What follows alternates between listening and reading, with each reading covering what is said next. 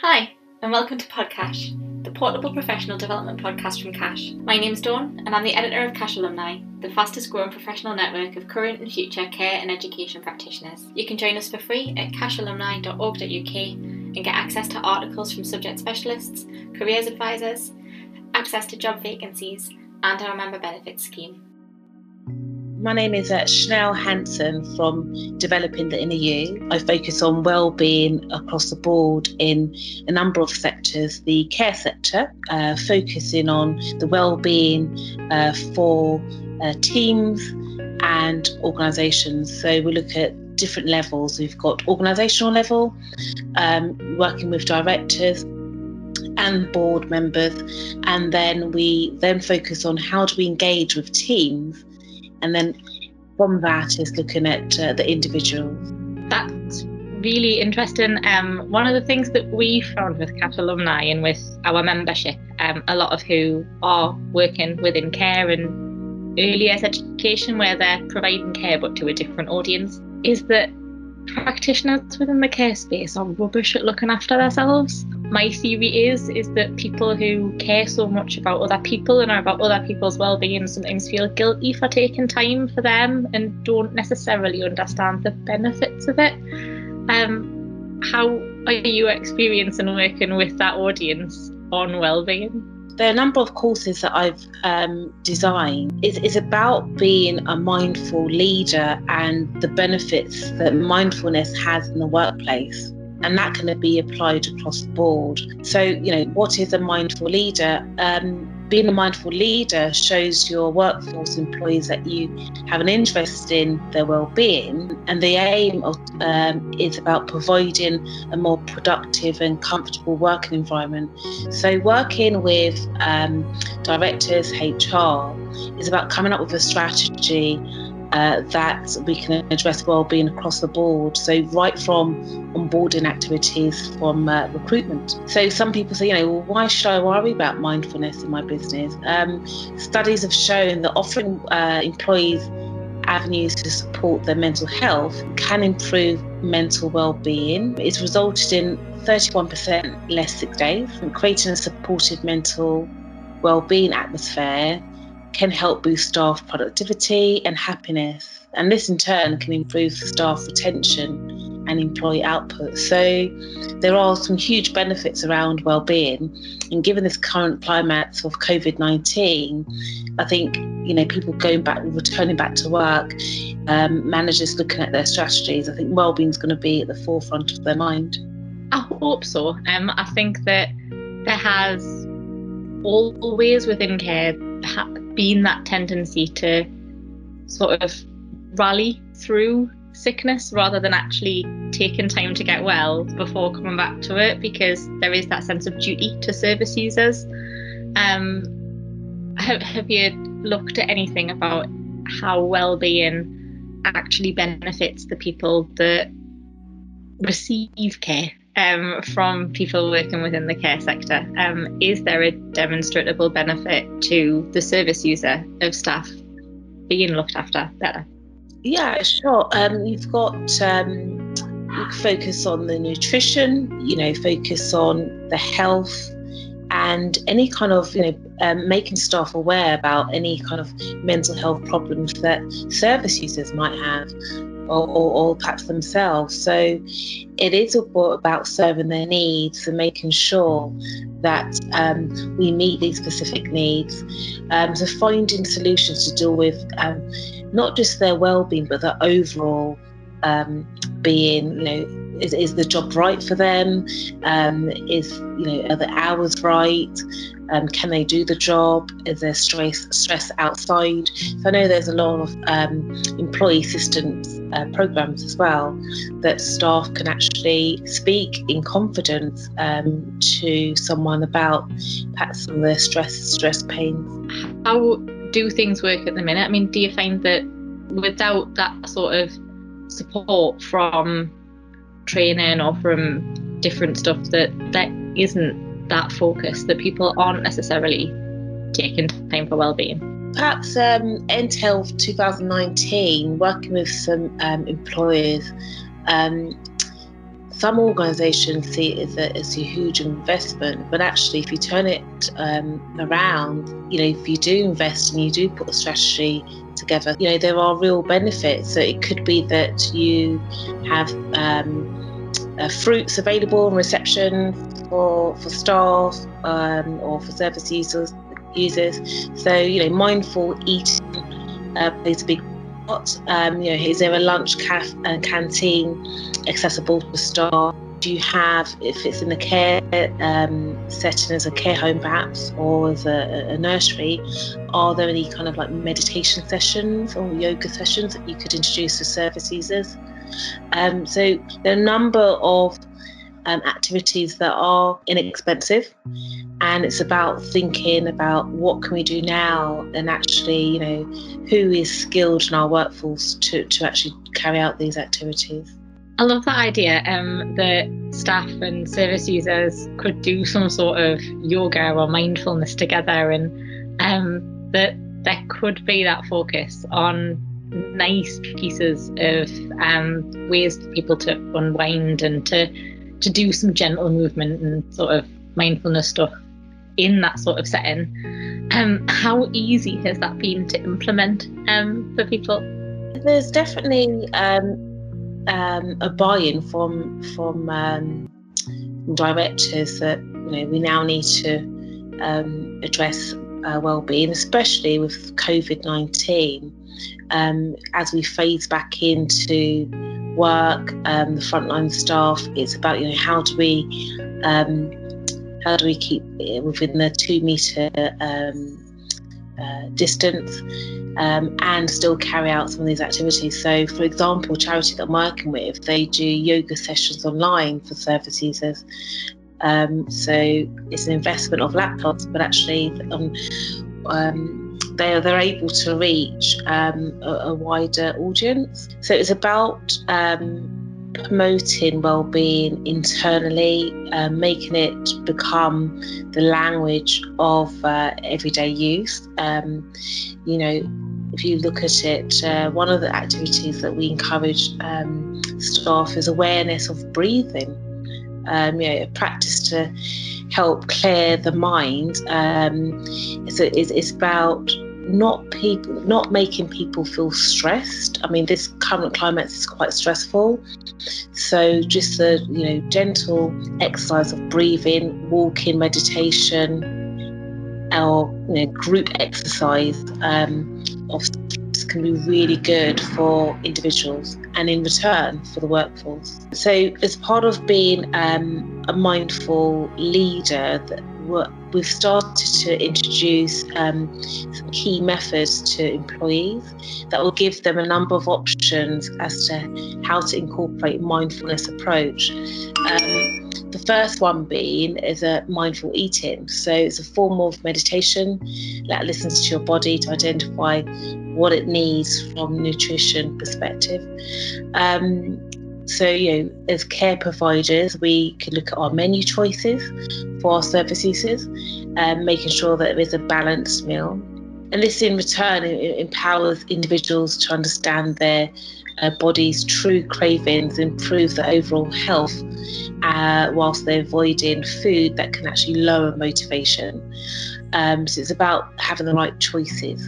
Another step that we uh, focus on is a body scan meditation. So what we mean by that, it looks at the, the focus of the present moment, um, helping individuals to focus on their emotions, um, prevent stress taking over their body. So at this current climate of COVID-19, there is um, apprehension about, you know, um, should I go back to work? Um, is there PPE equipment?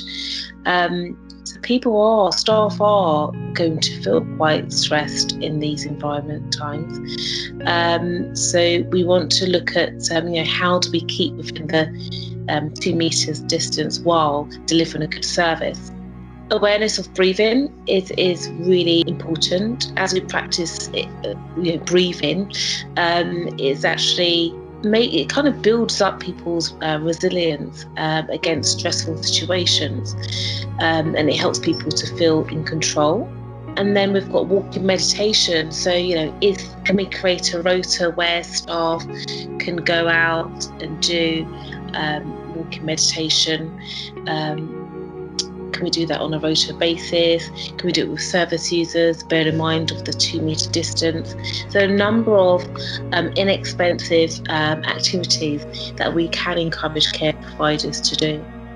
That sounds great. Um, and there were a few things that you mentioned there that were sort of really interesting. Um, there are a couple of authors that work with CACHE Alumni called Stephen Mordew and Louise Mercieca, um, and they're both huge proponents um, of diet and exercise um, in terms of overall well-being um, and mindfulness and just really those different components of looking after yourself. So it was really interesting to hear you talk about all of them um, as part of that system of support. In terms of eating and that sort of mindful eating stuff, I thought it was really interesting that you said that part of that was teaching people to listen to their bodies um, and sort of understand what it was that their bodies wanted. I know a lot of people probably don't understand a huge amount about how that works and how cravings are signals um, because there's a lot of sort of clouding of that natural listening to our bodies um, done by the by, by we're trying to understand um, sort of calories and, and, and dieting and um, all of the different aims people have got. Are there any sort of bits of that that you can share in terms of listening to the body? What does that mean?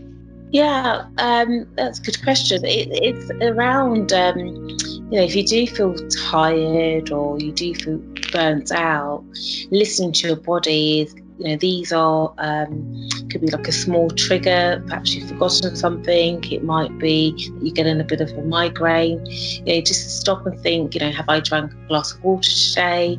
Um, have i had any fruits? Um, or you perhaps spending too long at the laptop or um, you know have you had a break? So listening to your body in terms of saying, oh, you know, I'm, I'm really tired today. Um, you know, I think one of the key things that sets you up for a good day is sleep. And we sleep is so central, and I think some people take that for granted. Um, so whilst it sets you up for a good day, um, it makes you more productive. So you know, um, it's about really getting to know yourself in terms of your workload, you perhaps taking on too much work. So there's a number of key things that um, we can encourage staff to do. And I think it is, for me, essentially that my clients, it's about listening to those triggers and actually taking that time out for yourself um, to make sure you've got a balanced meal um, and there is mindfulness um, meditation as well. And that sounds um, really interesting, especially when you talk about sleep. I know for definite that when I don't get enough sleep, I definitely want more rubbish food the next day because my body just wants that sort of instant energy that you get from sugar. Um, but I should have probably listened to my body 12 hours before that when it was telling me I should have gone to bed instead. The breathing stuff I think is also really interesting. Um, I've actually made a, a public commitment this morning um, to start trying the Wim Hof method from Monday um, because I thought that the 1st of June was the perfect time to start a sort of a well-being challenge for myself um, with the 1st of June being a Monday. Um, so a lot of that is about obviously breathing um, and resilience building through breath and through um, sort of cold exposure and, and sort of building on those those pillars of breathing and nutrition to to, to really support well-being. Um, are there any other wins that you know of for breathing other than sort of that mindfulness bit? Um, what, what else can can can breathing support? There is the, the physical activity, so you've got exercise, um, which is very key for me, one of the things that I, I delivered at um, NCFE courses, it was around independent living skills. Um, it's very popular for the care sector. And what I found is um, choosing the modules for the service users, this is particularly in a care home, it was about healthy eating. We chose a model around that. Um, so we encourage service users to pick choices uh, out for the menu. And we also looked at developing their selves, again, um, developing their strengths. You know, what was it that they like doing? So if it's um, uh, football or if it's tennis, so it's looking at you know what activities can I do or what things haven't I not done for a long time. Perhaps it's painting. So it's just building up your interest and really um, taking note of you know, whilst we're we are in COVID nineteen, returning back to work will be a phased, um, uh, will take place in a phased uh, timeline, but it's actually making sure our well-being is taken care of.